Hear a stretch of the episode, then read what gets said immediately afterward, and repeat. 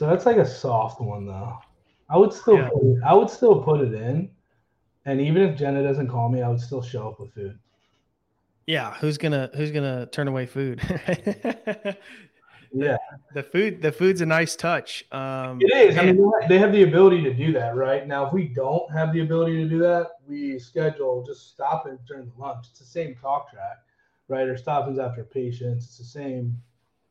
You know, doesn't change. Yeah, Some companies are easier to to be able to do that. There's four.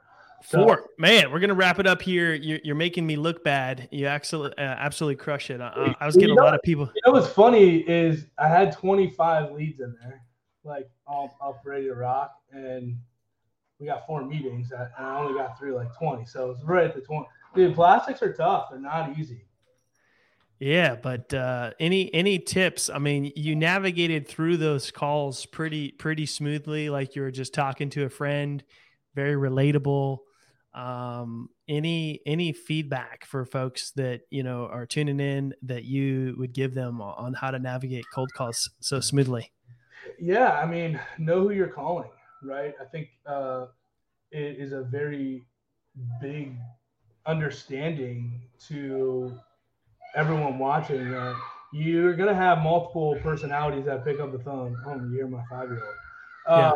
But you know, knowing each one of those and knowing how far you can push each one of them, right? Um, knowing when to let go.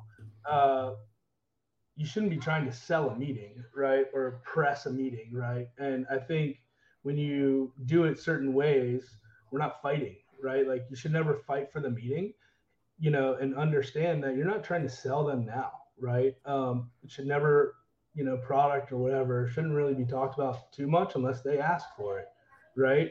Um, your goal is to schedule time um, because you don't have the ability to sell them shit unless you have time right like it's a reality so i think that that's my biggest things is you know focus on what your your goal is and not you know knowing who you're calling right Kn- knowing who you're calling is a huge one, right? Being prepared, not just randomly calling people. Um, you know, I, I think it, it seemed like you knew very well who you were calling when you called into them, um, which means you may, you know you've called before. You you've taken some good notes. You you you know able to read the people when they pick up the phone and see when to push, when not to push. So lots of good um, things to learn there. Re- really appreciate you stepping up last minute. I think we're going to have to have you back again for another session.